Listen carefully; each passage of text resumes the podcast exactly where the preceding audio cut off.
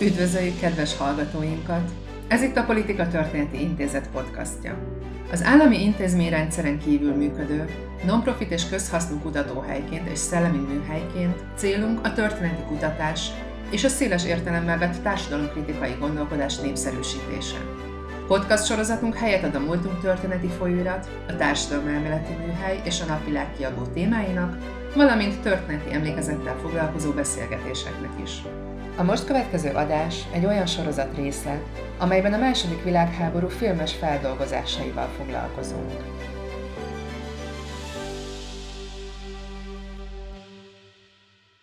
Üdvözlök mindenkit a Politika Történet Intézet második világháborús filmtörténeti sorozatában. Magam Csundellik Péter vagyok, Politika Történet Intézet kutatója és az LTBTK oktatója. Itt ülök Foris Ákossal, szintén az LTBTK oktatójával és a Clio Intézet munkatársával. Sziasztok!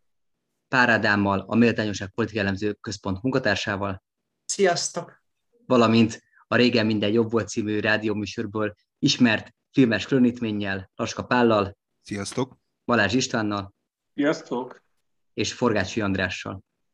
Ez a filmes kommandó, amelyel ezúttal a tábor filmekkel fogunk foglalkozni. Fontos az, hogy a holokauszt filmeket nem soroltuk ebbe a témába, holokauszt filmekkel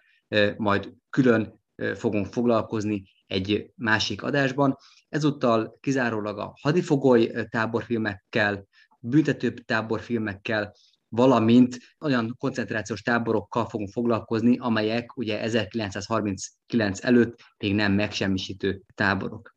A különböző hadifogoly táborfilmek közül a klasszikus megkérdőjeztetetlenül, azt hiszem egészen biztosan, hogy a Híd a Fájfolyón 1957-ből David Lean alkotása, amit hát Oscar esővel utalmaztak, mai napig is nézhető mozi. Mitől működik ez a film, mitől annyira klasszikus, amely ugye a burmai hadszintéren játszódik, az óceáni hadszintéren?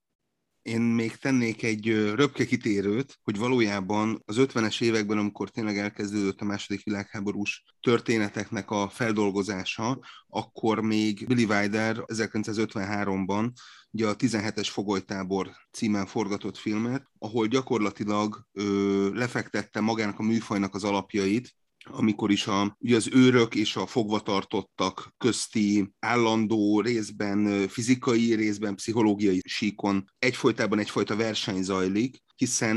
maguk ugye a, az őrzők is tulajdonképpen így fo- fogva vannak, hiszen ők sem mehetnek el ugye arról a helyről, és hát gyakorlatilag egy ilyen nagyon erősen férfi közegben, ami gyakorlatilag a, a háborúnak, mint egy ilyen leképeződése zajlik. Ugye ott abban a történetben ugye egy Németországban fogságba esett amerikai katonákról, illetve az ő táborukról van szó, hogy mennyi irónia, ilyen egoista játékok, ilyen egóharcok, egymás zaklatása, átverése, szövetségkötések, felbomlások mehetnek végbe egy ilyen szituációban. Ezt gyakorlatilag minden oldalról próbálta megközelíteni és ennek az alműfajnak egyfajta ilyen égköve a hídakvály folyón, ahol pozitívum ugye a híd felépítése, a brit katonáknak fel kell építenie ugye a hidat azért, hogy a japán hadsereg áthaladhasson rajta, és hogy ugye a történet szerint ennek a munkának ugyanazzal a pontossággal, precizitással, mérnöki módon esnek neki, és minduntalan ott van ez az erkölcsi kérdés, hogy vajon, vajon jó-e, hogyha segítjük az ellenséget, még akkor is, hogyha parancsra kell ezt tenni, és hogy mi a személyes felelősség kérdése, hogy mennyiben felelős akár egy hadifogoly azért, amit, amit csinál, vagy amit csináltatnak vele, illetve hát maguknak a, parancs, a parancsnoknak és a parancsnokoknak mi a felelősségük magában az egész háború folyamatában az angol uh, hadifoglyoknak a vezetője Nicholson ezredes gyakorlatilag a 19. századból került át a 20. századba. Tehát ő még azt a típusú brit birodalmi tudatot képviseli, amelyet ugye legjobban és hát leghíresebben Kipling fogalmazott meg, hogy van a fehér embernek egy terhe, ami ők legalábbis pozitívumként egy civilizációs misszióként fordítottak le, hogy a, a fehér ember, és ráadásul a fehér emberek közül is ugye a Superman, az angol, az, akinek ugye példát kell mutatni az egész világon, az angol az, akinek vasútvonalat kell építeni, akkor adott esetben kórházakat kell építeni, akinek meg kell tanítania ugye Isten nyelvére, angolra a vadakat, ugye itt az Isten nyelvén angolul, itt ugye a South Parkból Eric cartman idézem, és ennek persze nagyon sötét oldala lett, amit a Joseph Conrad megmutatta a Sötétség mélyén című művében, ahol a civilizálás lényegében az, hogy elveszik az elefántcsontot a kongóiaktól, és kiírtunk egyébként mindenkit nem véletlenül is lett a Joseph Conradnak a Sötétség mélyén címűve az Apokalipszis mostra a Francis Ford Coppolát. És itt a Nicholson ezredesben ez a civilizációs misszió, ez a birodalmi tudat működik egy olyan helyzetben, amikor ők a hierarchia csúcsáról egy underdog helyzetbe kerülnek hadifogolyként, de ott a hadifogoly táborban is meg akarják mutatni, hogy a japánoknak azt, hogy mégiscsak ők azok, akik ugye mindenből a legjobbat csinálják, hát hogy a Jules Verne 80 nap alatt a Föld körülben is ugye leírja, hogy Phileas fog, és úgy gondolja, hogy az angolnak kell mindent először megcsinálnia. És az angolnak kell mindent a legjobban megcsinálnia, és ha a japánok egy hidat akarnak velünk építetni, akkor az olyan híd lesz, amilyet egy japán, aki értelemszerűen mondjuk így egy brit birodalmi tudat szempontjából lejjebb helyezkedik el, ugye sose tudna felépíteni ilyen tökéletes műremeket. Csak hát éppenséggel a japán hadseregnek építik ezt, ezzel a japán hadsereget segítik, másfelől pedig ugye Nikolson ezredes ellentéteként ott van Saito, az ő bibliája Bushido, megtestesít sokféle orientalista sztereotípiát, és nagyjából köp arra, amit az angolok a birodalmi tudatként elképzelnek, hiszen már ugye Szingapurból is ugye kisöpörték őket. Hát igazából ez a japánokhoz való viszony, ez túlnyúl, túlnyúlik a brit identitásra, ez valójában az egész angol száz világra jellemző. Tehát ugye pont egy-két adással ezelőtt beszéltünk a csendes óceáni hadszintér kapcsán arról, hogy a Amerikában milyen megítélés alá estek a japán katonák, és egyáltalán az egész japán kultúra. De csak visszatérve a bevezetőhöz, amit a Péter mondott, hogy mindig, mivel magyarázható ennek a filmnek az írdatlan sikere, természetesen a hihetetlenül magas szakmai színvonalon elkészített végeredmény ilyen kívül, Hát azért ne feledkezzünk meg róla, 1957-ben vagyunk, tehát a Eisenhoweri nacionalizmus és győzelmi mámor az teljes gőzerővel zakatol. A hollywoodi stúdiók valószínűleg minden bokorba benéztek, hogy hol van egy olyan mű, amiből lehet amerikai győzelmi indulót faragni. Ebből a filmből sikerült, ugye egy indulóval meg is ülték a filmet, tehát amit azt szerintem a mai fiataloknak is még esetleg akár ismerősen is csenghet az a jellegzetes dal, amit fütyöréztek az amerikai katonák, tehát igazából, és ez mindez egy olyan közegben, ahol például a filmnek a két forgatókönyve, tehát Michael Wilson és Carl Forman a mccarthyzmus fekete listáján csücsültek, és álnéven kellett írniuk a forgatókönyvet, tehát igazából maga ez a korszaknak az árnya is rávetült erre a projektre, Eredetileg de... ugye az első kópia még a Pierre Bull, tehát ugye regényíró neve tehát a, tehát a Pierre Bull került föl a forgatókönyvben. Most ő az a fajta francia, aki, aki nem bírt megszólalni angolul. De nem az, hogy nem tudott beszélni, hanem egy szót sem beszélt angolul. Tehát különböző ilyen vicces helyzetek kialakultak emiatt, de aztán 1984-ben azt hiszem helyére kerültek ezek a dolgok, tehát amikor volt egy ilyen Amerika átment ezen a nagy konszolidációs folyamaton. Úgyhogy nagyjából ez volt az a, az a kontextus, amiben ez a film megszületett. Majd, a, majd hogyha rátérünk a nagyszökésre, majd azzal kapcsolatban is majd lesznek hasonló tendenciák. És ha már a Pierre Bull neve elhangzott a regényíró, azért egyébként itt nagyjából ugye úgy bánnak a japánok az angol katonákkal, mint ugye a majmok az emberekkel, vagy az emberrel, ugye a Majmok bolygója című regény szerzőjéről van egyébként szó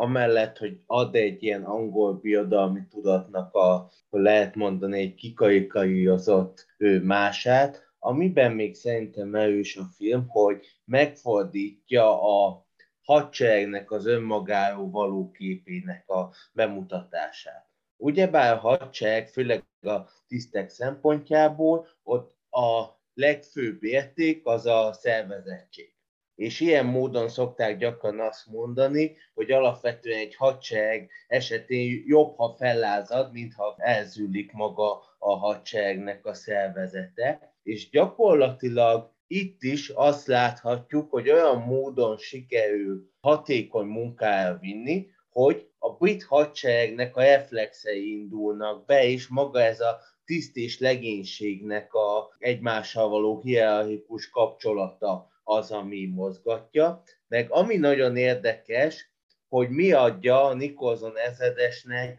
a saját legitimációját ehhez, mégpedig az, hogy ők Szingapurnál lesnek hadifogságba.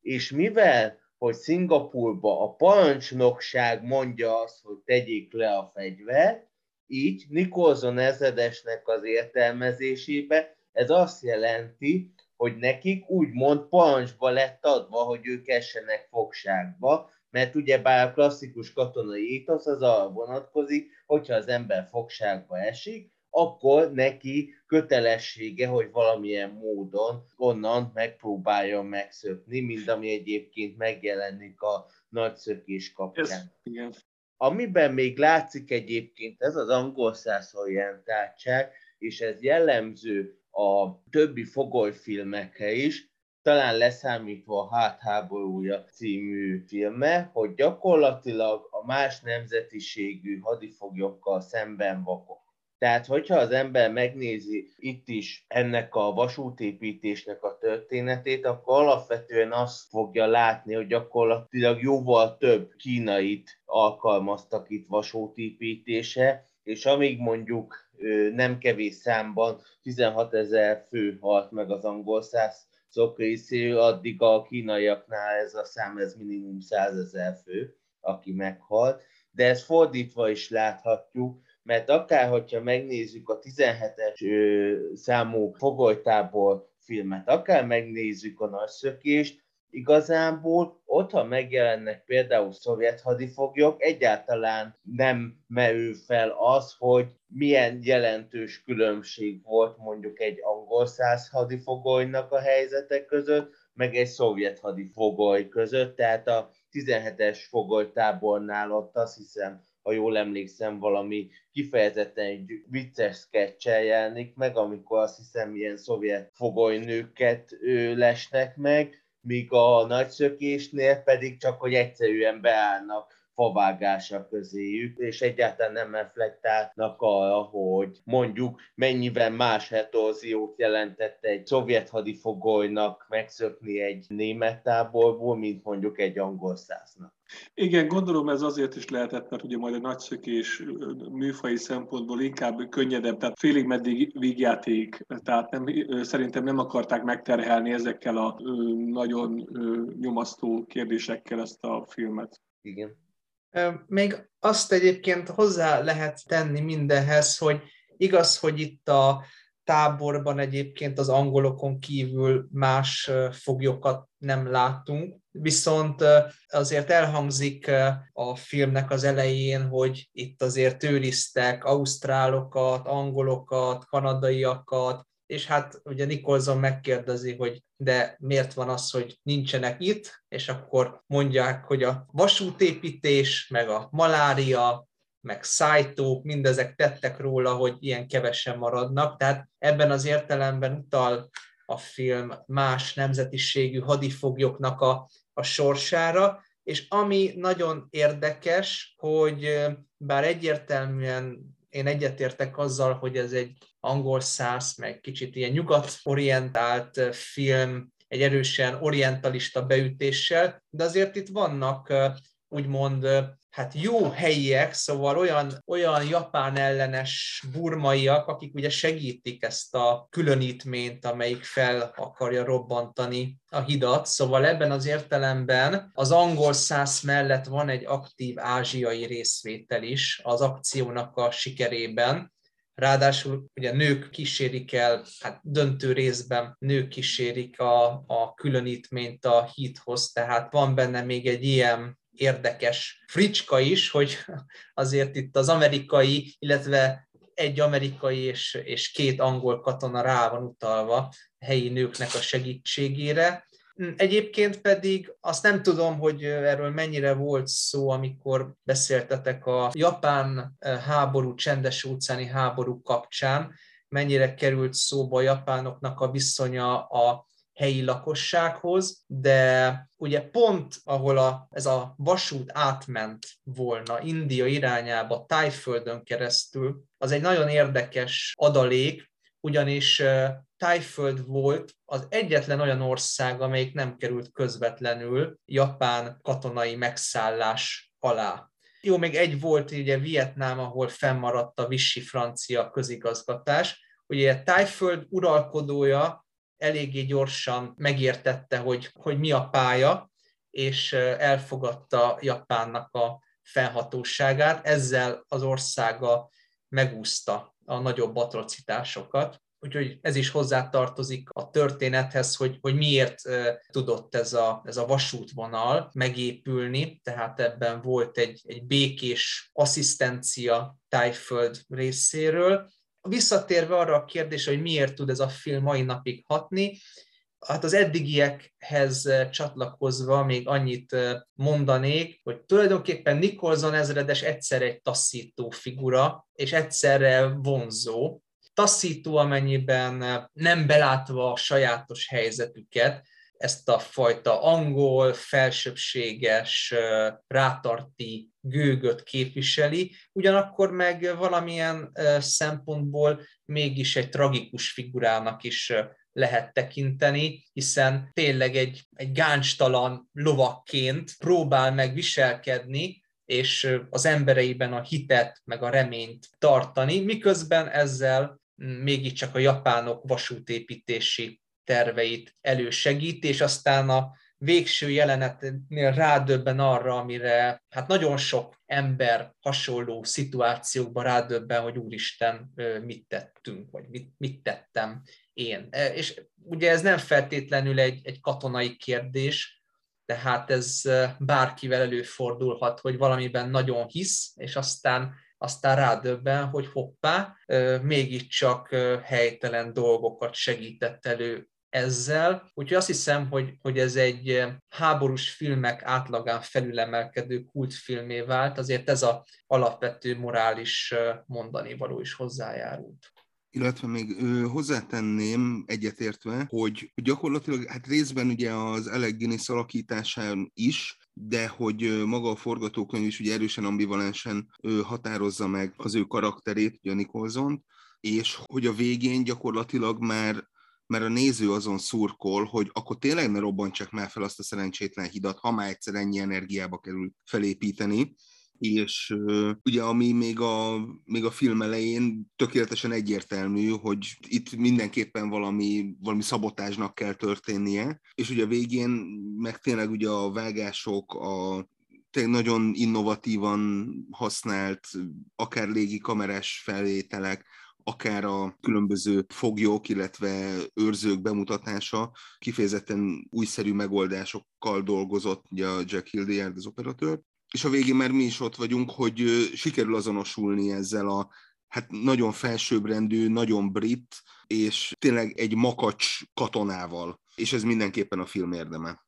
Ugye még az is hozzátartozik a film sikeréhez, hogy a 70-es években egy konstrukciónak, egy tévécsatornákkal kötött konstrukciónak köszönhetően szakmányban vetítették ezt a filmet. Tehát volt olyan, hogy egyszerre 70 millióan nézték ezt a filmet, amikor az amerikai kábel tévék, ezt, országos tévék ezt műsorra tűzték reklám nélkül, tehát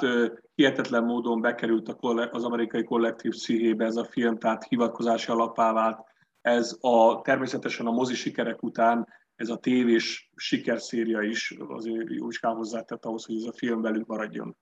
Részével vált annak a tágabb értelembe vett mítoszépítési kánonnak, ami Nagy-Britanniára ugye főleg a háború óta jellemző, és mind a mai napig a Nicholson ezredesnek az alakja, ez egy abszolút tipikus példája annak a fajta önképnek, amit ők maguk sem nagyon értenek, hiszen akkor eléggé nyilvánvaló lenne, főleg a film második felétől ugye a, a dolognak az őrülete, hogy abszolút következetesen ragaszkodik a Genfi egyezményben lefektetett alapokhoz, miszerint a tisztek nem dolgoznak, majd aztán hirtelen ezt a fajta civilizációs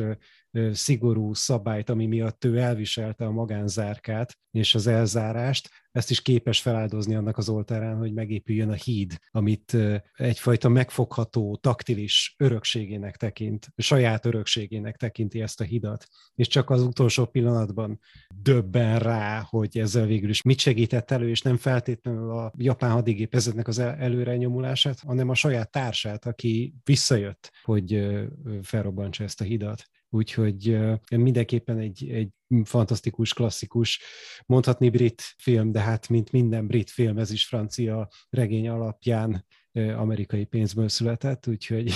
ugorjunk is.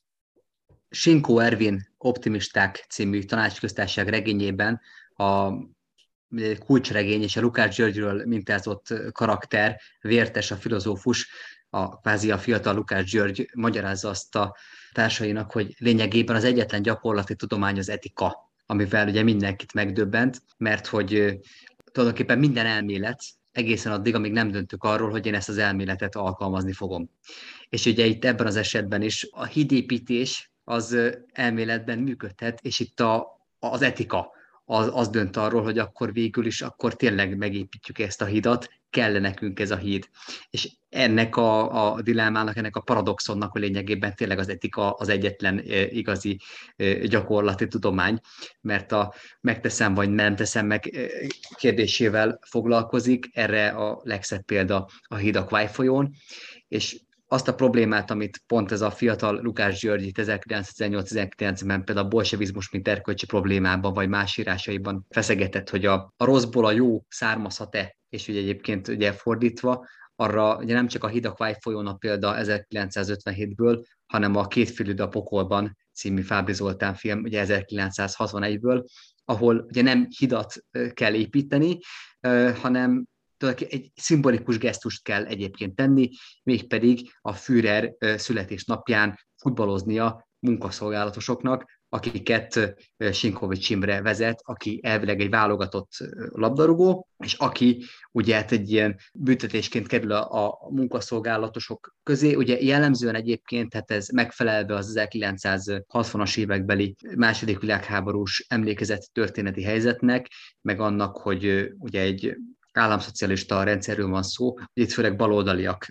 vannak egyébként ugye a munkaszolgálatosok között, és csak utalások vannak egyébként arra, hogy ott van például Steiner, ugye a zsidó karakter, akit ugye Garas Dezső alakít, aki hát konkrétan ugye a halálítéltség elől menekül be abba a csapatba, amit Sinkovics Imre által játszott Onodi 2 Dió vezet, aki meghozza azt a döntést, hogy a, ugye az általa ugye milyen megvetett lenézet és gyűlölt Führer születésnapján futballoznak, mert hogy amíg felkészülhetnek a meccsre, addig is ugye dupla fejadagot kapnak, addig se kell egyébként dolgozniuk, mert hát, hogyha egyszer futballoznak, akkor komolyan kell venni a focit, mert hogy a, a, a foci szent dolog, amely szállóigévé vált ebből a filmből, és egyébként ez egy kiszólás is a korabeli államszocialista országoknak az államatőrizmusára, amely ugye azt hirdette, hogy ugye nincsenek profi labdarúgók, mert hogy mindenki dolgozik szemben a nyugatiakkal, és hát ebben a filmben elmondják, hogy ez mekkora hülyeség, mert ugye nincsen, hogy valaki eh, állás mellett, eh, munka mellett egyébként futballozik. Mi volt a történeti alapja ennek az 1961-es Fábri Zoltán filmnek, amelynek Bacsó Péter volt a, a forgatókönyvírója, egy igen erős páros, mert hogy többféle eredet történetet is lehet hallani erről. Én úgy tudom, hogy ugye eredetileg ez a történet ugye az 50-es években jelent meg ukrán újságokban, ugye a FC Start talán, hogyha jól emlékszem, csapatot hadifogoly táborba küldték, és hogy gyakorlatilag ott, vagy akkor dolgozták fel ugye ezt a 40-42-es 1942-es esetet, és hogy ott valóban volt ugye Hitler születésnapján egy ilyen mérkőzés, és ugye ott a, az ukrán csapat nyert, ezek után az egyik kulcsembert kivégezték, a maradék csapatot munkatáborba vezényelték, és gyakorlatilag ez adott egyfajta, tehát ennek a nyilvánosságra kerülése adott egyfajta történeti hátteret, Magáról picit érdemes beszélni nem csak a történetről, hanem azt, hogy most hadd hódoljak egy picit kedvenc elfoglaltságomnak a mindig mindenben Steven Spielberget megtaláló megtalálásnak, tehát én mellé tenném ennek mellé a film mellé a Schindler listáját. Tehát ha csak a Oscar Schindler és Ónodi kettő figuráját, és magát az egész szituációt, hogyha egymás mellé tesszük, akkor meglátjuk a közös mintázatot, abban, hogy alapvetően van egy pokoli helyzet, és adódik egy lehetőség, ami arra is jó lehet, hogy akár bizonyos embereket, akik amúgy valószínűleg az akasztófa árnyékából már így számlálják az utolsó másodpercéket, ki lehet rántani, és esetleg el tudunk odáig evickélni, hogy kihúzzuk együtt a háború végéig. és ennek a projektnek van egy felelőse, aki ezt az egész projektet viszi, és tulajdonképpen az ő jellemfejlődése az egy nagyon fontos. Itt a Sinkovics Imre karakterére gondolok, és a Liam Neeson által játszott Oscar Schindler karakterére, hogy hogyan alakul és olyan épül föl az emberben a felelősségérzet. Ugye emlékszünk arra jelentre, hogy amikor kiderül Steinerről, hogy nem tud futballozni, először elzavarja, hogy menjen vissza, és nem érdekli őt, hiszen a foci szem dolog, őt nem érdekli semmi, csak a foci csapat. Ezt a meccset meg kell nyerni, és itt nincs helye olyannak, aki nem tud futballozni. Na most, ha megnézzük a Schindler listáját, körülbelül a filmnek a feléig Oscar Schindler pontosan ugyanígy viselkedik. Őt a meggazdagodás érdekli, neki a gyárat kell vinnie, neki volt egy ilyen lehetősége, hogy ezt most, ezt most jól csinálja, ő nem akarja ezt elszórni. És szépen lassan mindkettejükben elindul egy felelősség azért a közösségért, amit maguk köré gyűjtöttek. Igen, és a már korábban tárgyalt filmek közül, ugye hát gyakorlatilag a tizedes, meg a többieknél is ugye ez a nagyon egyéni, egyedül dolgozom típusú figura, aki ugye azt tanulja meg a története során, hogy csapatban a többiekkel együtt működve kell megélni és túlélni, nem véletlen Sinkovics Imre szerepformálása, és hogy ez valóban fontos, hogy az ember közösségben tud igazán létezni, Ugye hát ugye, a... ha, ha, már, ha már Garas Dezső, ugye az egyedül nem megy, csak az ugye igen, igen, lesz, csak... igen, igen. Ne, azért tudunk találni itt még azért apró, apró finomságokat, és hogy valóban ugye az gyakorlatilag talán a két terület egybejátszása, hogy tényleg amit ugye gyakran hangoztatnak, hogy a, hogy a foci élethalál kérdése, ebben az esetben tényleg és még ugye a mm, történethez, mert a film történeti jelentőséghez, hogy ugye 60-63-ban ugye ennek a filmnek elkészült egy szovjet változata, ugye az eredeti ukrán történet felhasználásával, ami hát mondjuk úgy finoman, hogy sematikus film, ennek készült a 2008-ban vagy 2009-ben, tehát már abszolút a Putyin időszakban egy remake és hát ugye a Robert Eldridge 1974-ben ugye a Burt reynolds gyakorlatilag egy nagyon hasonló filmet készít, és gyakorlatilag minden további hollywoodi feldolgozás erre a hát, magyar forgalmazási címen Hajrá Fegyencváros című alkotásra vezeti vissza a genealógiát, és gyakorlatilag ugye akár még az 1980-as menekülés a győzelembe, ott található meg leginkább mondjuk úgy a, az eredeti változatnak a különböző hangsúlyai. A Menekülés a győzelembe című filmre mindjárt visszatérünk, hogy riméke vagy sem, de előtte még tényleg foglalkozunk magában azzal a ö, problémával, amit nem is problémával, hanem ugye barátunk, szerzőtársunk, együttműködő partnerünk Pető Péter szokta megfogalmazni azt, hogy ugye a futball lényegében ugye mennyire demokratikus, és hogy nem lehet hazudni. Tehát a pályán nem lehet hazudni mert egyértelmű, hogy mi kerül végül az eredményjelző táblára. És ebben a helyzetben van egy nagyon nagy feszültség, hogy ott vannak ugye teljesen alárendelt munkaszolgálatosok, ott vannak ugye az őrök, akik, ez egy nagyon kiméletlen hierarchia, de viszont a, a, a pályán, amikor a cselezésről van szó, amikor a lövésről van szó, amikor a tudásról van szó, hogy ki tud jobban focizni, akkor egyértelműen kiderült, tehát egy másfajta hierarchia állhat egyébként föl, és ugye ezt nem is tudják egyébként elviselni végül az őrök, tehát abban a pillanatban, amikor, hát ugye ez egy nagyon megható pillanata, és hát ugye egyszerűen kénytelenek vagyunk lelőni a poént, hogy egy 3-1-es vezetéssel fordulnak a, a második filidőre a, a fegyőrök, és aztán ugye a munkaszolgálatosok fordítani tudnak de viszont ugye ezt már képtelenek elviselni azok, akik ugye fogva tartják őket, és abban a pillanatban, amikor a szerencsétlen Steiner, aki hát tényleg Garas Dezső ugye csetlik, botlik, de talál egy gólt, akkor egyszerűen lelőik, és aztán legébb puskázzák a többieket. Azért is jó a Pető doktor úrnak a megjegyzése e, ehhez, mert a magyar történelem során azért nem egyedülálló az, hogy, a, hogy mondjuk a magyar csapatnak mondjuk egy túlerővel szemben kell bár megvédeni saját magát, vagy kénytelen kelletlen kiállni. Ugye emlékszünk az 1956-os forradalom utáni, vagy forradalom közbeni olimpiára, ahol a magyar-szovjet vízilabda válogatott csapott össze, és tulajdonképpen pontosan ugyanaz a felállás volt ott is, mint itt a két félidő a pokolban van, hogy alapvetően van két szövetséges ország, akiknek a, a kitaszítottjai állnak föl a pályára a nagyobbik fél képviselői ellen. Ugyanez a mintázat jelenik meg a, az 1956-os olimpiai vízilabda döntőben, ahol az említett demokratikus módon, tehát kiegyenlítve egy az egyben kell bizonyítani azt egy, egy, nagyobb, egy nagyobb félnek, aki szintén egy szövetséges ország, furcsa módon, ellenük kell bizonyítani, hogy tulajdonképpen mi is érünk annyit, mint az, az ő sportolóik. Na most, amennyiben nem szeretitek még hozzátenni a Két Felid című Fábri filmről, amilyet a Fábri Zoltán életműben is mondjuk a, a legjobbak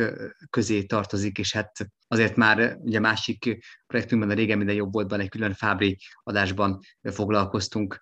kedvenc magyar filmrendezőnkkel, Szabó István mellett, akkor térjünk rá arra, hogy ebben a kvázi remake-ben, 1981-es Menekülés a győzelembe című alkotásban, amit hát egy, egy másik rendező legenda, John Huston rendezett, aki a noir filmeknek ugye a, a nagy rendezője, Hollywood nagy alakja, de Ugye 1980-as években azért már meglehetősen a végét járta egyébként a, a karrierjének, mint hogy sokan mások is. Tulajdonképpen ez, ez a Menekülés a győzelembe című alkotás, ez egy akár egy Eurotrash produkciónak is lehetne nevezni, ami egyszerre ugye Eurotrash, tehát hogy láthatunk itt olcsó megvehető angol sztárokat, akik egyébként éppen a karrierjük nagyjából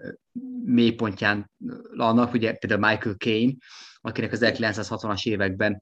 volt egy nagyon nagy felfutása, és aztán itt az 1990-es években, inkább a 2000-es években fedezték föl nagyjából újra, és akkor közt egyébként Eurotrash produkciókban, valamint hát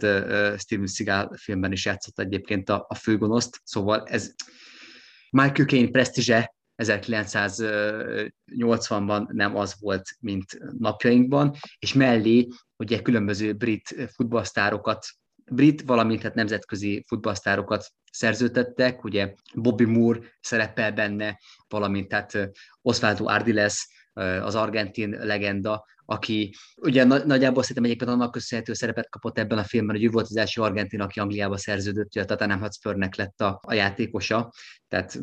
ugye alkalmazható volt, valamint hát ugye Pelé, aki és, hát... Ege, és, és a, a német csapatban Egervári Sándor. Igen, mert ugye, és akkor itt jön, hogy ez nem csak egy eurótres, vagy kvázi eurótres produkció, hanem egyszer, mint a fellazítás politikája keretében is lehet egyébként értelmezni, hogy a nyugati tőke miként jelenik meg Magyarországon, valamint miképp használják ki az itteni lehetőségeket. Hát sőt, sőt az, az itt fölelhető lehetőségeket, tehát a filmnek a keletkezés történetének a része az, hogy egy olyan stadion szerettek volna találni a filmhez, amiről elhitték azt, hogy ez éppen egy háborús övezet, de most ezt, ezt megtalálták tökéletesen az MTK stadionban. De olyannyira 40 megtalál... évvel korábbi háborús Igen, övezet. De olyannyira, hogy még a, a, a film díszleteseinek még egy kicsit fel kellett építeni, egy kicsit javítani kellett az MTK stadionhoz,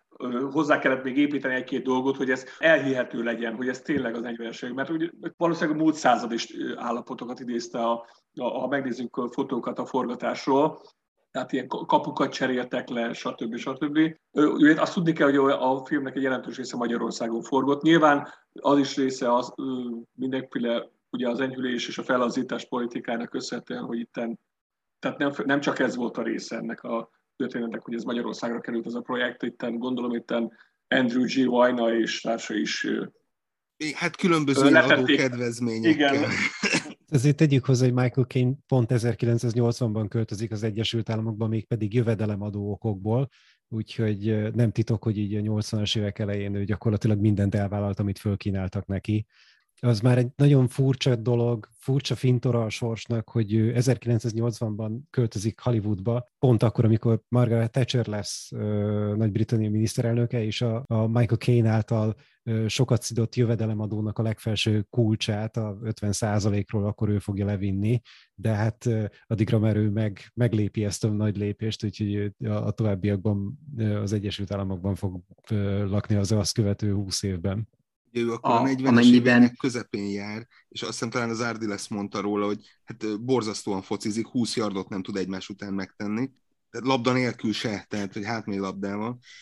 Úgyhogy tényleg nagyon nagy tudásbeli különbségek voltak a pályán és nagyon nagy különbség van a két a pokolban és a menekülés egy győzelemben között. Amennyiben elfogadjuk azt, hogy Andy Vajna véletlenül ismerte Fábri Zoltának a filmjét, és ez inspirálta, akkor azt hiszem a, az 1960-as évekbeli, az 56-os forradalom utáni még egyébként nem konszolidálódott Magyarországon a kilátások miként vetetők össze az 1980-as évekbeli Hollywoodéval, akkor tényleg csak állítsuk egymás mellé, hogy Garas Dezső szerepét Sylvester Stallone vette át ugye a Menekülés a, a győzelembe című kvázi remékben, míg Garas Dezső, ugye Steiner egy, egy csetlőbotló hátvédként kerül be egyébként a csapatba, akit ugye bevesznek, mint egy ilyen kegyelemből megsajnálják, Stallone még egy hátvéd se tudott lenni, mert hogy még Garas Dezsőnél is rosszabbul futballozott véletően, hát a maga a testépítő testalkatával, ezért őt betették a kapuba, ahol hát szintén túl nagy robbizonádokat nem mutat be egyébként hát ugye igen, a film során. Igen, viszonylag, viszonylag sűrűn kellett vágni, amikor Stallone védett. Tehát egy az egybe vágás nélküli védéseket nem tudom, hogy ő bemutatott-e a filmben, de nem emlékszek rá. Igen, hát Már... ugye a Phantom az éjszakában forgatta éppen a felkészüléskor, és hát ő New Yorkban kezdett ugye focizni, ami mondjuk úgy, hogy nem tartozik bele az Egyesült Államok első öt legnépszerűbb sportja közé. Hát akkoriban egészen biztosan. És... Tehát az a, az a 92-es, de... 96-os VB-ig az... 94. 94-es VB-ig szinte ismeretlen sportág az Egyesült Államokban. Ugye, de Pelé pont ezért kerületett be ebbe a filmbe, mert ugye miután Pelé vagy ezer mérkőzés játszott a Santosban, ugye őt leigazolták az Egyesült Államokba, amikor gyakorlatilag a, ami a filmekben az Eurotrash volt, az az 1970-es évek végén, 1980-as évek elején, ugye az amerikai MLS, az amerikai futballbajnokság, ahol szintén nagyon, nagyon lecsúszóban lévő, tehát a már kiöregedett Perét leigazolták játékosnak, valamint tehát a már totál alkoholista George Bestet leigazolták egyébként, meg Franz Beckenbauer is oda ment még pénzt keresni karrierje végén, tehát hogy a, a már, már nagyon lecsúszó kiöregedett sztárokat megmozgatták, és ha már ott játszott Pelé, akkor ugye szerepeltették ebben az alkotásban, és hát ő, ő ugye Da Silva, aki kicsit környezetidegen, tehát egy, egy gyarmati katonát játszik egyébként, ugye feketeként, aki végül, hát az egy parádés pillanat,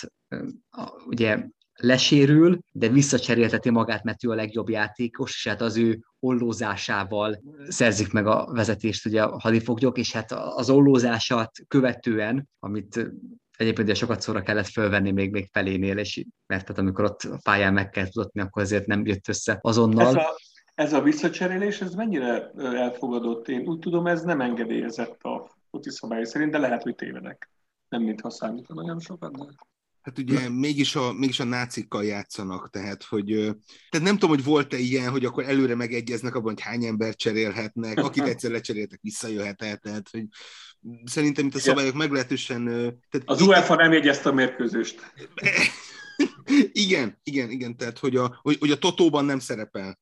de hát amikor Da Silva ugye beollózza azt a gólt, akkor még a Max von Situ által játszott a német parancsnok is fölpattan és tapsolni kezd, amiért ha a menekülés egy győzelembe befejezését ugye összevetjük, ahol végül az ünneplő közönség a hadifoglyokat kiszabadítja, azokat a hadifoglyokat, akik ugye azért akarnak a Párizsi Kolom stadionba játszani, hogy aztán onnan ugye megszökhessenek, és már gyakorlatilag lelépetnének az alagúton, amit ugye kiásnak, de mivel vesztésre állnak, azért inkább visszamennek a pályára, hogy megnyerjék a mérkőzést azért itt a 1960-as években sötét kilátások nagyon élesen állnak szembe a hollywoodi happy end sztorival, ami már már szürreális ebben a remake-ben, kvázi remake Igen, és hát ugye azért is fontos, mert gyakorlatilag mondhatni, hogy az első film, amiben ugye Stallone börtönbe kerül, tehát azért még utána jön mondjuk a bosszú börtönében, vagy a három szupercella, ahol folyamatosan ki kell szabadulnia, Ilyen, és a Tango és Cash. Igen, ott egy nagyon erős és meghatározó szekvencia, ami a, ami a börtönökben történik. És hogy igen, ez, ez abszolút ilyen, ugye a gyártó Karolkó stúdiónak egy ilyen berobbanós filmje lett volna, csak hát igen, tehát hogy az, az idős John Huston, ugye hát 85-ös a Pritzik becsülete, ami kvázi az utolsó nagy műve, hát ő nem, nem volt túl jó állapotban ekkor már, és hát ezt a filmet el tudták adni különböző közel-keleti országoknak, és gyakorlatilag ebből, ennek a nyereségéből finanszírozták meg a Rambót. Végül is Stallone karrierjében is fontos szerepet töltött be a film, és hát Andy Vajna életében is ez gyakorlatilag egy remake-nek tekinthető film már itt a Menekülési Győzelembe című alkotásban, hogy egy alagúton át akarnak megszökni, akkor érdemes az 1963-as nagy szökéssel folytatni, már csak azért, mert őt kivezett, hogy egy tiszteket tartanak egyébként fogva, és ha már ugye itt a Tengó és Kes elhangzott, aminek a klasszikus, hogy rendőröket sosem tesznek össze köztörvényesekkel, ugye itt azért a második világháborúban, vagy legalábbis a nyugati fronton, ugye működött az a szabály, hogy tehát a tiszteket mindig ugye külön őrizték, tisztekre külön szabályok vonatkoztak már az első világháborúban is, tiszteket egyébként ugye nem lehetett dolgoztatni, tiszteknek különböző privilégium járt, és ebben a filmben, ebben az 1963-as nagyszökésben, amely szintén egy megtörtént esetet kíván feldolgozni, egy tényregényt visszavászorra, ugye John Sturgis rendezésében, aki a Hét mesterlövésznek a, a rendezője, és szintén egy hollywoodi legenda, és hát rengeteg legendát magával hozott, mondhatni, hogy a, a fél hét mesterlövésznek a, a stábját átemelték a nagyszökésbe. Ugye Steve McQueen is láthatjuk itt, és hát sokan másokat, és hát itt azért ugye olyan profikat gyűjtenek egybe ebbe a táborba, ahonnan elvileg nem lehet megszökni, akiknek lételemük a szökés, és különböző trükkökkel, alagútásokkal és másokkal próbálnak megszökni, és ez végül sikerül is de ugye maga ez a film tényleg egy átmenetet képez egyébként a vigyáték és a, hát a konkrét a háborús dráma között, mert ha bár a végén ugye 50 megszökött tisztet kivégeznek, azért bővelkedik vigyátéki elemekben. Igen, tehát ahogy bemutatja már magát a közeget is a, a rendező a film elején, tehát megérkeznek a fogolytáborba a, a, a pilóták, és gyakorlatilag még meg sem nézik belülről a, parakjukat, és már is szökésbe kezdenek, tehát ilyen fenyőfák közé bújnak, kerítésen keresztül szeretnének ilyen vélt holtért fölfedezvén elkezdenek kerítést bontani, és tehát olyan szinten túlhúzza ezt a tiszteknek ezt a bizonyítási vágyát, hogy tulajdonképpen ők szük, szökésre születtek, hogy ez már, a, már tényleg már sok, néha egy picit a parodisztikus irányba is elhajlik. És igazából ezt a filmet sem nagyon, mint ahogy a Hidapály folyón sem nagyon terhelték meg azzal, hogy túlságosan fölhívják a figyelmet az ilyen táborokban uralkodó mostoha körülményekre. Tehát igazából az egy dolog, hogy a tiszteket nem engedték dolgozni, de hát tulajdonképpen majd, hogy nem, semmiféle retorzió nem járt a film szerint egy szökésért. Hát annyit látunk az első 20 percben, hogy a szökési kísérletek után két német katona békésen visszakíséri a foglyokat a barakjukba. Nyilván könnyed hangvételnek a megőrzése érdekében. Tehát ilyen azonnali kivégzések, vagy ilyen, vagy természetesen vannak ilyen magánzárka, de hát az is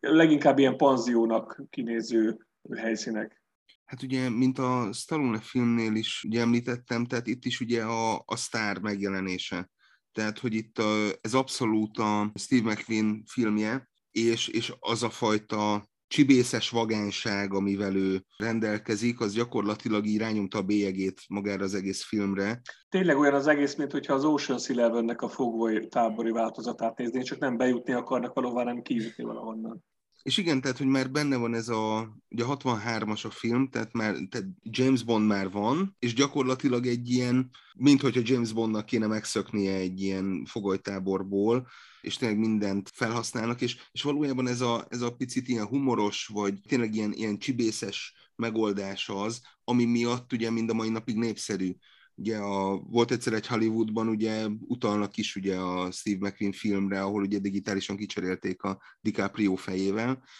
és tény és való, hogy McQueen viszi a hátán az egészet. Tegyem hozzá, tehát majdnem három órás a film, valószínű, hogy ebben a történetben ennyi azért nincs és, ugye igen? pláne úgy, hogy ugye ebben a hadifogoly táborban, amely egyébként meglehetős pontossággal tükrözi azt a tábort, amely nagyon szigorú biztonsági intézkedéseket tartalmazott, de valóban, hogyha ezt összevetjük más klasszikus börtön vagy szökésfilmekkel, adott esetben az ugyanekkor készült mondjuk Alcatrasszal, vagy lehet nem is sorolni az alkotásokat, azért ez a tábor azért nem az az elrettentő börtönvilág, mint ami visszaköszön más filmekből. És lehet, hogy egyébként ez a reális. Sőt, én elfogadom, hogy mivel ez egy, ez egy dokumentarista regényen alapszik, hogy ez volt a valóság, és pláne, hogyha összevetjük ugye a nyugati fronton fogságba esetteknek a helyzetét a keleti fronton fogságba esettekkel, tehát itt ugye kivételként jelentkezik mindig, amikor a foglyokkal, pláne tisztekkel ugye végeznek valami bestiális kegyetlenséggel, ami a keleti fronton az általános volt egyébként. Tehát a, a nyugati fronton ugye betartottak minden ugye egyez, a Genfi egyezmény visszatérő hivatkozás a nyugati frontról szóló filmekben, a keleti fronton játszódó alkotásokban egy egyszer hallottam még a Genfi egyezménynek az elhangzását, hiszen ez egy, egy népírtó háború volt, egy totális háború, és hát ebben a filmben abszolút kivételezetten bánnak azokkal a visszatérő szökevényekkel, ugye a nehéz fiúkkal, akiket összegyűjtenek ebbe a táborba, vagy majd tartják őket, és már, már a becenevek is parodisztikusak. Tehát a, az alagút király, a hamisító, tehát hogy olyan eposzi jelzőkkel érkeznek meg ezek a szereplők, ami tényleg már röhögésre készített egyébként önmagában, és hát ezeknek a szereplőknek aztán kvázi gyerekjáték lenne megszokni egy olyan táborból, ami mondjuk egy, tehát egy ilyen dupla szöges drót választja el őket a közeli erdőtől, és hát egy alagutat próbálnak egyébként ásni, valamint, hogy hamisítanak maguknak különböző iratokat, hogy aztán megszökessenek. Hát igen, ez a korabeli filmkészítésnek és sorozatkészítésnek nem utolsó sorban egy ilyen jellemző vonása, hogy a karaktereket úgy kell megalkotni, hogy valami nagyon jellemző képességüket így triplán aláhúzni piros filctollal, tehát a robbantós, meg a jóképű, keményöklű fickó, meg a, a vicces karakter. Tehát a 80-as évekig is elhúzódik ez a tendencia. Ugye a, mi volt az a, milyen csapat? Liam készült belőle is a szuper csapat. Szuper, a szuper csapat. csapat. csapat. Ez egyszerűen a kornak a tendenciája volt, hogy nagyon megerősítjük az ebből identitását a karakternek. Ez a Igen. fajta különbözőség egyébként nem csupán ebben a úgymond csapatnak a különböző karaktereiben látható, hanem itt is alapvetően egy több nemzetiségű táborról van szó, és nem véletlen az, hogy alapvetően az amerikai Steve McQueen az, aki a leglazább karaktert játszik, olyan módon is, hogy az, aki demonstratíven mindig ő a baseball kesztyűvel a kezében járkál, meg a baseball labdával, és láthatóan van egyfajta különállóság, az egyébként karót nyerte brit király légierőnek a tisztjeivel szemben, de itt egyébként érdemes arra is rá világítani, a Charles Bronson pedig alapvetően egy lengyel karaktert játszik, aki, ha jól tudom, a brit légierőben szolgált a angliai csatától kezdve. És amit szerintem még érdemes megemlíteni, hogyha itt ezek a különböző karaktereket elkülönítjük, hogy itt már nem egy egységes németekről van szó, hanem itt is már létrejön az a fajta ellentét, hogy vannak a tisztességes német katona, tehát itt is valamilyen szinten megjelenik ez a fehére vagy áltatlan német hadseregnek a képe, itt mondjuk a Luftwaffe, tehát itt is alapvetően a Luftwaffe biztosítja azt a terpet, ami valóban ilyen panziószerű, meg, meg egyfajta ilyen csintevésekként jelennek meg ez a szökése, és ezzel szemben megjelenik meg az SS meg a Gestapo, ami megkínoz embereket, illetve a végén elköveti azt a tömeggyilkosságot is, sőt alapvetően utal arra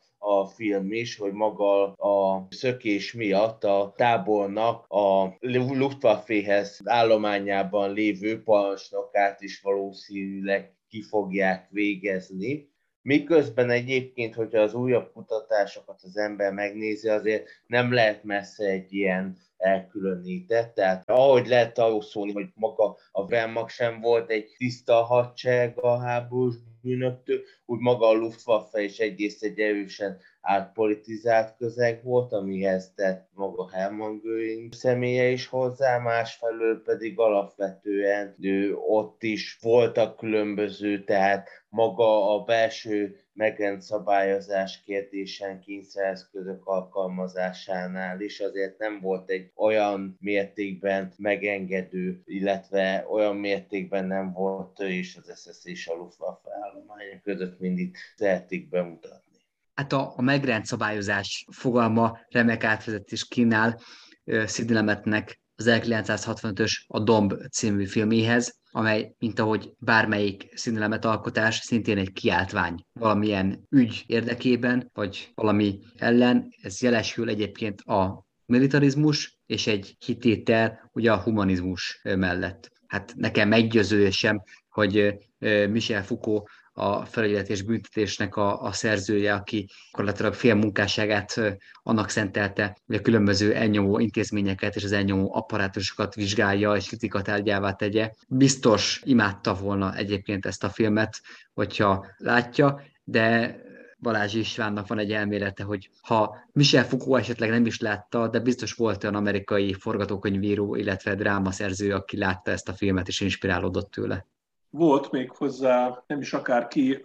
Aaron Sorkinnak hívják, aki 22 évesen, ugye most csak egy picit kezdjük a filmnek, a, tehát a Domb című filmről van szó, és a kicsit a filmtörténeti utóéletével kezdjük, hogy milyen nyomot is hagyott, és milyen mintázatokat teremtett meg ez a film is, amit aztán későbbi nagy rendezők és forgatóírók folytattak. Az egyik Aaron Sorkin, aki 1992-ben megírta a Feel Good Man, egy becsületbeli ügy című színdarabját, melyből aztán Rob Reiner készítette egy csodálatos filmet Jack Nicholson és Tom Cruise főszereplésével. Ez a film nagyjából ott kezdődik, ahol a Domb című film befejeződik. A Domb, csak így nagy vonalakban a cselekmény megérkezik, egy ilyen libiai fogolytáborban vagyunk, ahol renitens katonáknak a lényegében újra fölépítése, szétzúzása és újra fölépítése, megrendszabályozása, egy ilyen büntetőtelep, egy a sivatag közepén őrítő hőség, és az egész komplexum közepén van egy mesterségesen emelt domb,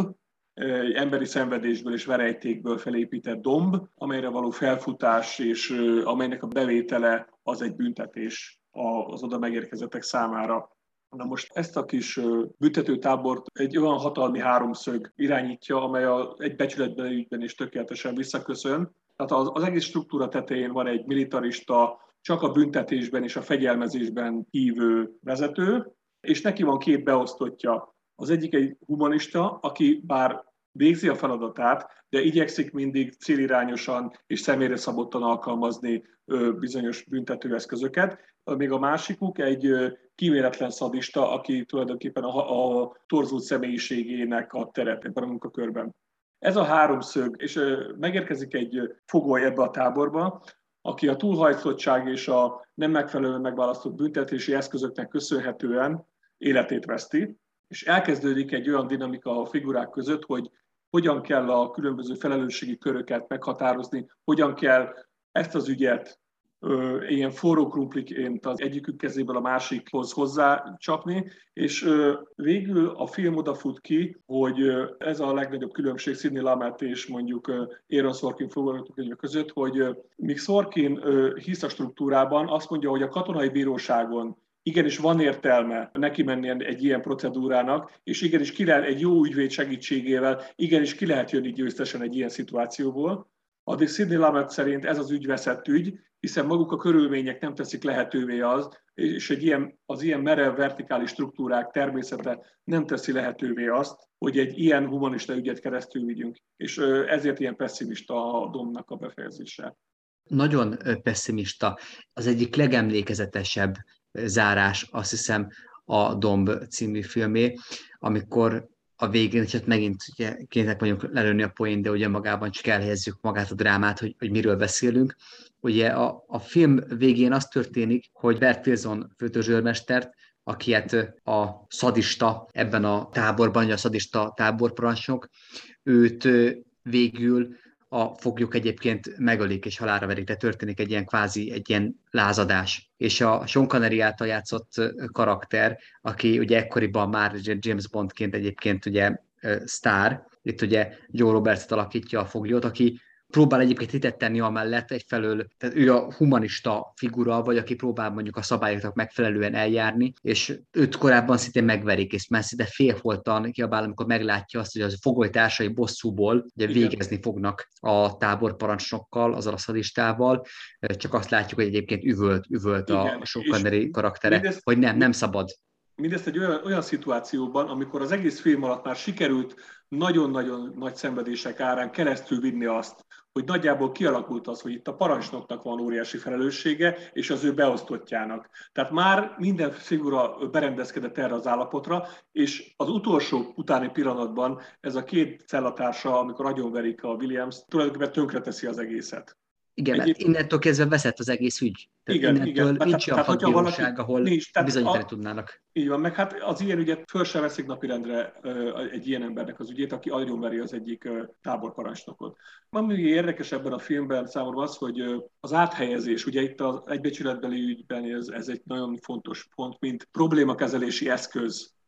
Ez megjelenik a domban is, csak teljesen más kontextusban. Míg a domban állandóan a parancsnok fe, fenyegetőzik a beosztottjainak, az őröknek, hogy ha nem viselkednek jól, akkor áthelyezteti őket. Míg az egy becsületbeli ügyben ugye inkább egy ilyen kimet, kimenekítési eszközként használják az áthelyezést, ami aztán persze nem valósul meg, és ebből képződnek a bonyodalmak. Most az az érdekes, hogy, egy, hogy mikor szoktak egy ilyen merev struktúrában az áthelyezés, ami tulajdonképpen annyit jelent, hogy nem változtatunk az adott struktúrán, tehát nem az, hogy kiemeljük a rendszerből a romlott elemet, és hozunk egy másikat a helyére, hanem áthelyezzük egy kevésbé látható helyszínre, ahol egy nullás számlálóval aztán újra kezdheti az egészet. E, egyébként a, egy másik merre vertikális struktúra, a Vatikán nevezetű is hasonlóan működik, ami előszeretettel alkalmazza ezt a, ezt a kimenekítést csak, csak éppen a, a sajátjai számára. Szóval azért az érdekelne, hogy, hogy ez, ez mennyire reális, hogy szerintetek mennyire elfogadott az, hogy ezekben a filmekben ennyire látványosan jelenik meg ez az eszköz, hogy tényleg ilyen sűrűn használják, vagy mennyire indokolt egy ilyen eszköznek a használata, milyen indokok kellenek hozzá, hogy elfogadják? Alapvetően itt, itt azért a áthelyezésnek olyan szempontból van tétje, hogy azért háború idején nem mindegy, hogy az ember hol szolgál mert itt is, amikor ő megérkezik a parancsnoknak a helyettese, ott is van egy párbeszéd, ahol alapvetően a parancsnok is némileg persze olyan módon, hogy megalázza a saját helyettesét is, és arról beszél, hogy ez egy jó hely olyan szempontjából, hogy itt nincs háború. Hogy amíg Londonban bombáznak,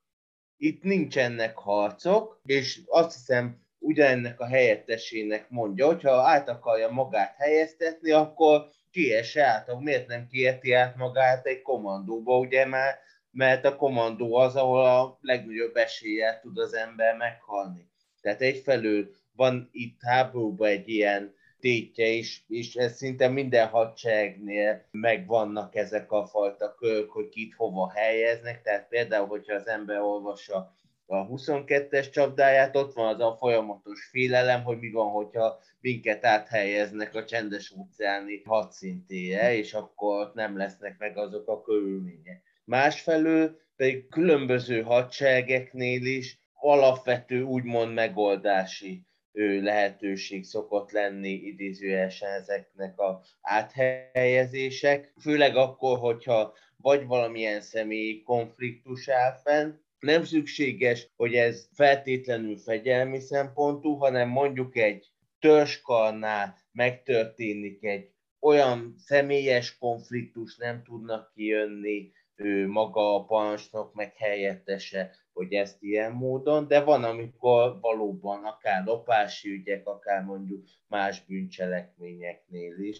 Tehát most ez mondjuk egy távolabbi példa, de például az nagyon jól látszik, hogy a szovjet hadseregnél is, amikor mondjuk beszélünk arról, hogy milyen büntetteket követtek el a lakosság kapcsán is, ott is egy ilyen bevett módszer volt az, hogyha valaki ellen nem akartak indítani eljárás, mert mondjuk olyan beágyazottsága volt, akkor áttették valamilyen másik alakulatba,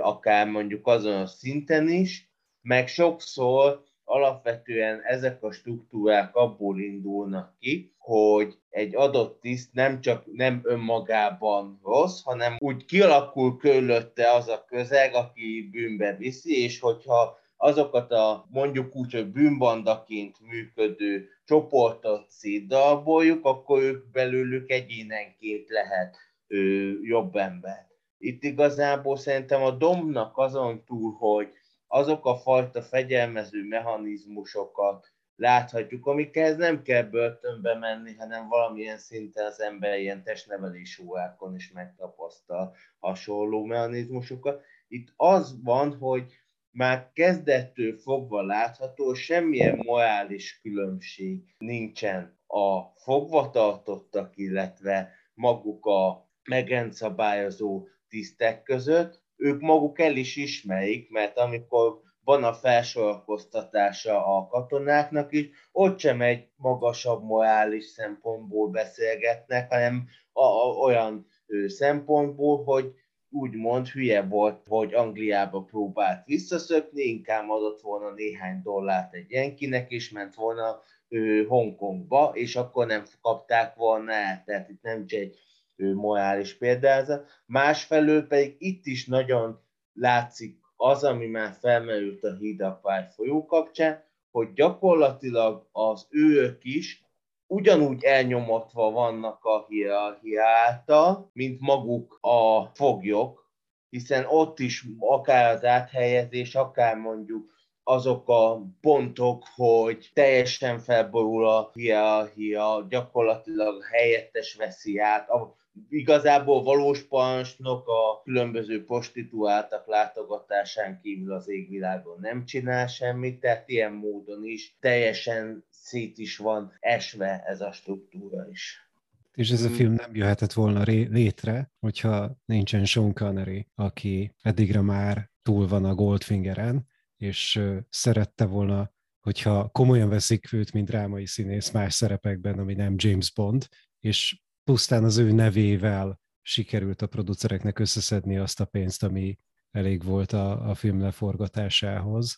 Mindenképpen egy alulértékel darabja egyébként, nem csak a Sean Connery életműnek, szerintem fantasztikus alakítása egyébként,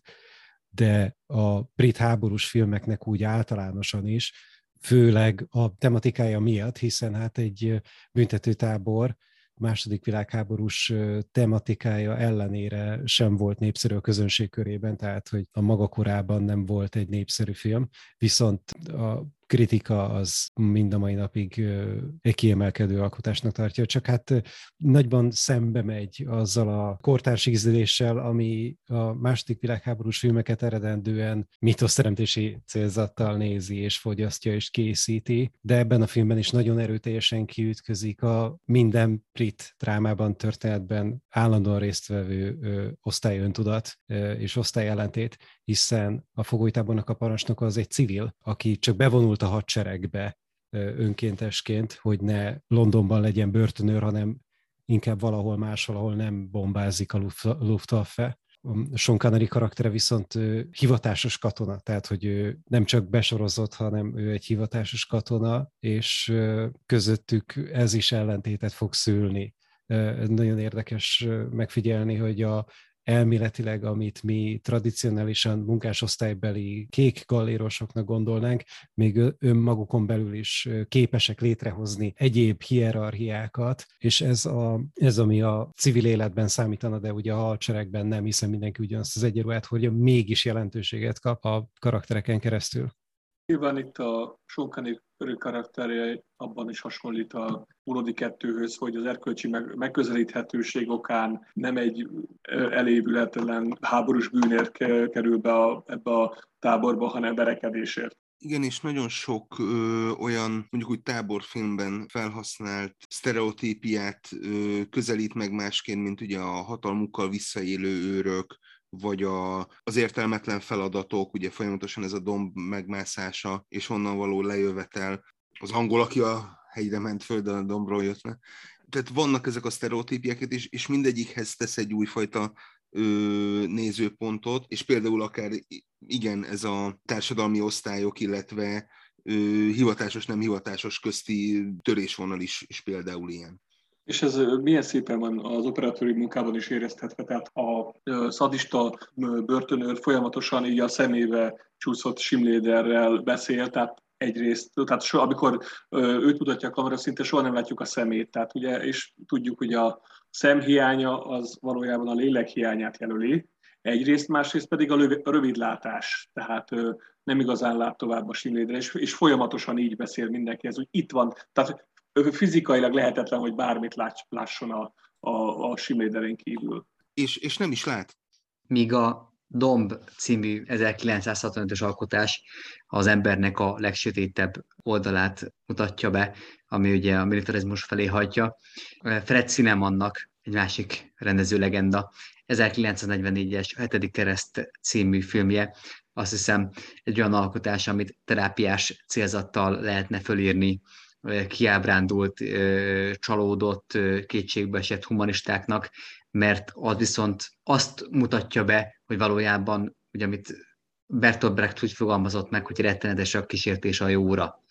Ez egy nem egy klasszikus táborfilm, hiszen úgy kezdődik maga az alkotás, hogy már megszöknek egyébként a táborból, a koncentrációs táborból, német koncentrációs táborból 1936-ban heten. Kommunisták, rendszerellenzékiek, a harmadik birodalomnak a belső ellenzékei, hatot nagyon gyorsan elkapnak, és ugye gyakorlatilag kereszt is feszíti őket a táborparancsnok azokra a felejtett keresztekre, amiket elretentési célzattal végzik, és egy hetedik kereszt, az, az üresen marad, az várja, hogy elfogják azt a szökött foglyot, akit Spencer Tracy alakít, de akkor egyik nagy sztárja, tehát ebben a, a filmben más legendás színészeket is láthatunk, ugye itt még, még fiatalon tűnik föl, ugye Jessica Tandy, aki majd 1989-ben a Miss Daisy sofőrjével 80 évesen kap majd egyébként Oscar díjat, és hát a Spencer Tracy játszotta fogolja Georg Heisler, ugye bejutva a városba próbál menekülni, bujdokolni, és tulajdonképpen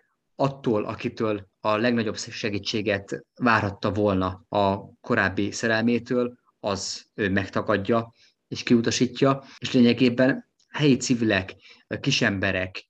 kezdenek el nekik segíteni, tulajdonképpen, hogy nincsenek rákényszerítve, és nagyon nagy kockázatot vállalnak arra, hogy egy szökött táborfogóinak segítenek, és mindenki hozzáteszi a magáét. És ez az, amit ugye a filmben a hangya metaforájával fogalmaz meg egy, egy boltos, aki szintén úgy segít a szökött táborfogóinak, hogy hát ugye délelőtt hangyák másztak a cukros edénybe, és délután pedig ugye eltűnt a cukor. Mindegyik hangya csak ugye elvitt egyébként valamit. És lényegében ilyen kis hangyákként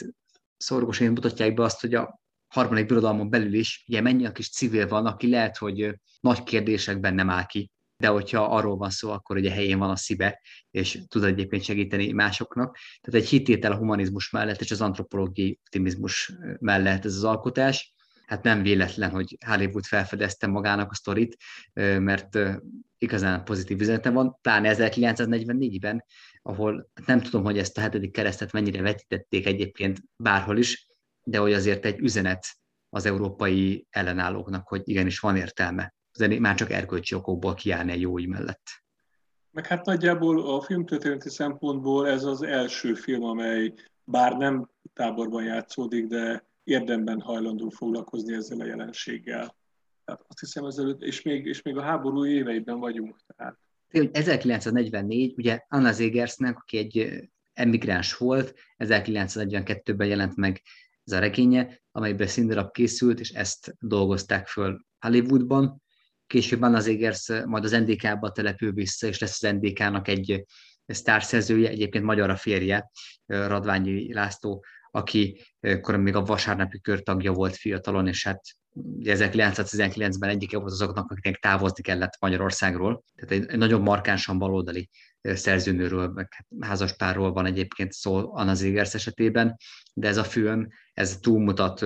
úgy általában a baloldaliságon, jobboldaliságon, ideológiákon, önmagában tényleg a humanizmus mellett tesz egyébként hitet, az, hogy miért ne? Tehát ez, a, amit József Attila úgy fogalmazott meg, hogy mi, miért ne legyek tisztességes, kiterítenek úgy is, vagy miért ne legyek tisztességes, kiterítenek úgy is, vagy hasonlóképpen egyébként szintén a, a fiatal Lukás György fogalmazta meg azt a kérdést, vagy hát elhangzik az Optimisták című említésén QRV regényben, hogy abból a tulajdonképpen tényből, vagy adottságból, hogy én egyetlen egy kis ember vagyok az egész világon, két konzekvencia következhet, két dolog következhet.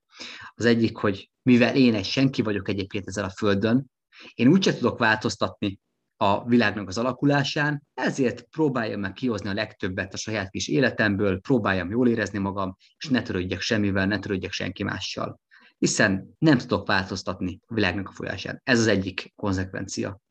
A másik konzekvencia, hogyha én egy senki vagyok, akkor nyugodtan feláldozhatom magam azért, hogy másoknak egyébként jobb legyen. És tulajdonképpen minden, minden azon múlik, hogy az ember melyik következtetés vonja le abból, hogy ő egy senki egyébként ezen a világon, hogy csak egy ember a 7 milliárd közül. És itt a filmben a jellemzően, hogy a, a jobbik konzekvenciát vonják le a különböző segítők, akik kockáztattak sok mindent.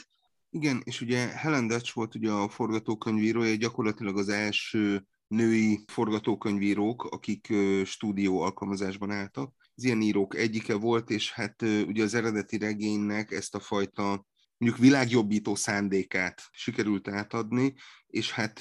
igen, mivel ez ugye háború alatt készült, az MGM gyakorlatilag kvázi mint egy ilyen mint egy propagandafilmet forgalmazta, tehát hogy itt még mondjuk úgy, hogy a Casablanca után vagyunk nem sokkal, és ugye egy ugye 1936-ban menekülnek egy koncentrációs táborból, hát az ugye a ö, háttértörténet, és hogy azért ez a típusú történet nem volt azért annyira elterjedő, és nem volt közismert. Tehát ez is hozzájárul a, a különlegességéhez és az egyediségéhez, hogy, hogy gyakorlatilag az elsők között beszélt maguknak, hogy egyáltalán léteznek ilyen táborok Németország területén. Hát és hát tulajdon... mindenképpen az emberség és a humanizmusnak egy fontos hírnöke volt. Meg hát ugye tulajdonképpen ahhoz képest, hogy 1944-es filmről beszélünk, az, hogy ennyi pozitív német kisember figurát fölléptetett, abban bele lehet azért látni egy olyan szocializációs szándékot is, hogy megmutassa a német közönségnek, hogy ez a német társadalom azért nem egy homogén egység, mert azért a háború alatt kialakult egy ilyen fajta viszonyulás, hogy Németország tulajdonképpen hát magának köszönheti a sorsát, mármint hogy Hitler, Hitlert is, meg azt is, hogy háborúban áll a félvilággal. Ez a film meg ugye leteszi a voksot amellett, hogy nem minden társadalomban vannak olyan emberek, akik hajlandók segíteni. Nyilvánvalóan vannak olyanok is, akik persze nem, csak ugye őket nem látjuk így ebben a filmben, legalábbis nevesítve, de sokkal fontosabb az, hogy hányan vannak azok, akik pedig hajlandók föláldozni a polgári egzisztenciájukat, vagy bármifajta egzisztenciát az üldözöttek menekülése érdekében, és azért szerintem ennek a közönségben lehetett egy olyan hatása, hogy a németeknek a megítélésében ez picit árnyalta az addigi képet, mert ugye azért az Egyesült Államokban volt olyan fajta irányzat, amelyik hát Németországnak eléggé kemény megbüntetését javasolta, sőt, még komoly emberek fölvetették azt is, hogy hát tulajdonképpen magát, ezt az államot úgy meg kéne szüntetni, ami egyébként nyilvánvalóan egy tökéletes irrealitás, de hogy voltak azért, akik átestek az extremitásnak a határvonalára, úgyhogy ez egy mindenképpen egy olyan film, amelyik, amelyik humanista értékrendet közvetít, és mindenfajta háborús, meg büntető politikát nagyon mélyen elutasít, meg opponál. És hát ugye eszünkbe juthat persze ugye a Bibli, Bibliából Szodoma meg Gomorra története, amikor Jobb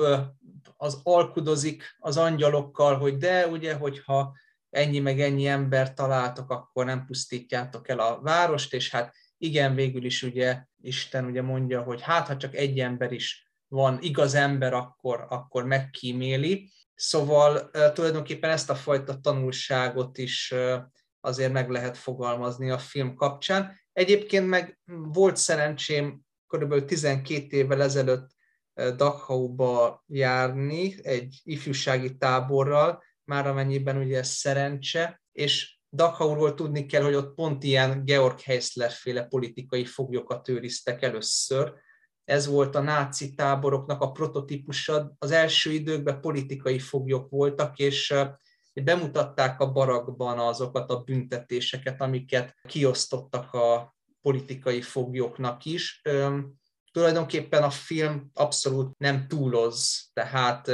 kikötés, deres és mindenfajta ilyen hasonló kínzó eszköz volt. Na most ezek nagyon gyakran csak arra szolgáltak, hogy a foglyokat életben tartsák a fizikai szenvedéseiket meghosszabbítva, tehát nem feltétlenül akarták őket megölni, hanem átmosni az agyukat, és ehhez a kínzás is egy eszköz volt. Szóval a filme tekintetben is eléggé realista. Amit még szerintem érdemes felvetni, és lehet, hogy ez a részemről csupán egy Conteo, de az 1936 az egy érdekes pont a ő, nemzeti szocialista Németországnak, valamint a nyugati hatalmaknak a kapcsolatrendszerében. Egyfelől a Újvidék kapcsán ekkor történik egy törés, másfelől viszont a koncentrációs tábor esetén meg ennek a reprezentációjában, meg egyáltalán a diktatúra reprezentációjában ekkor történik egy azért máig vitatott dolog, itt gondolva alapvetően a berlini olimpiára, és azzal, hogy tömegesen jönnek ide különböző nyugati turisták, és ezek, ha nem is ő, nyíltan, de mégis a jelenlétükkel legitimálják ezt a rendszert, és alapvetően ennek a része az, hogy gyakorlatilag egy idilli Németországot csinálnak, tehát azokat a különböző antiszemita kiírásokat, hogy zsidómentes város, ezeket szépen leszedetik, legalacsonyabb szinten ekkor vannak a koncentrációs táborokban lévő politikai foglyok száma, és lehet, hogy ez csak az én belegondolásom, hogy talán el is reflektál, hogy miközben egy ilyen kép volt, sőt egyébként, hogy még abszurdabbat mondja az ember, kezdetben egyébként a főleg Sachsenhausenbe újságírókat is hívtak a nácik, úgymond, mint valamilyen munkára nevelő, átnevelő táborként próbálták ezt a komplexum rendszert, ahova bement a elfajzott kommunista, és kijött belőle a rendes német munkásember és gyakorlatilag, hogy 36-ban már ekkor volt egy ilyen elnyomási rendszer, és 36 olyan szempontból is egy határvonal, hogy ekkortól kezd megduzzadni a koncentrációs táborokban azoknak a száma, akik már nem politikai okok miatt, nem politikai ellenállás miatt kerülnek a táborba, hanem amiatt, mert nem férnek bele a német népközösségbe, legyenek azok zsidók, különböző antiszociálisnak minősített egyének, illetve egyéb más a náci ideológia számára ellenségnek tekintett csoportok. Köszönöm szépen ezt a beszélgetést, hogy átbeszéltük a táborfilmeket, a holokauszt filmekkel, de nem sokára külön fogunk foglalkozni, miképp a német múltfeldolgozás problémájával is, hogy maguk a németek és német rendezők dikét szembesültek azzal a problémával, hogy miként épült fel a nemzeti szocializmus, és ki mit tett ugye a második világháború idején, hogy ez a Óvárzú Fáter probléma, amit ugye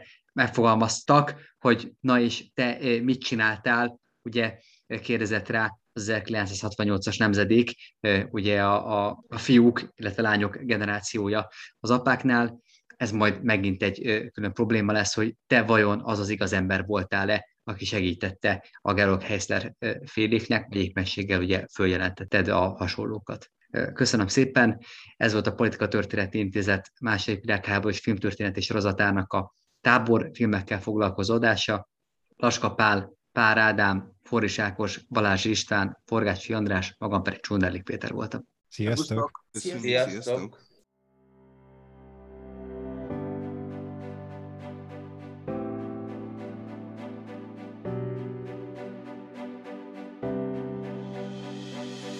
Köszönjük, hogy velünk tartottak. A Politika Történeti Intézet podcastját hallották. Kérjük, kövessék honlapunkat és Facebook oldalunkat, iratkozzanak fel hírlevelünkre, és lehetőségeikhez mérten támogassák fennmaradásunkat. Működésünk ugyanis csak rövid távon biztosított. Az ehhez szükséges információkat megtalálják mostani adásunk leírásában. Várjuk Önöket legközelebb is!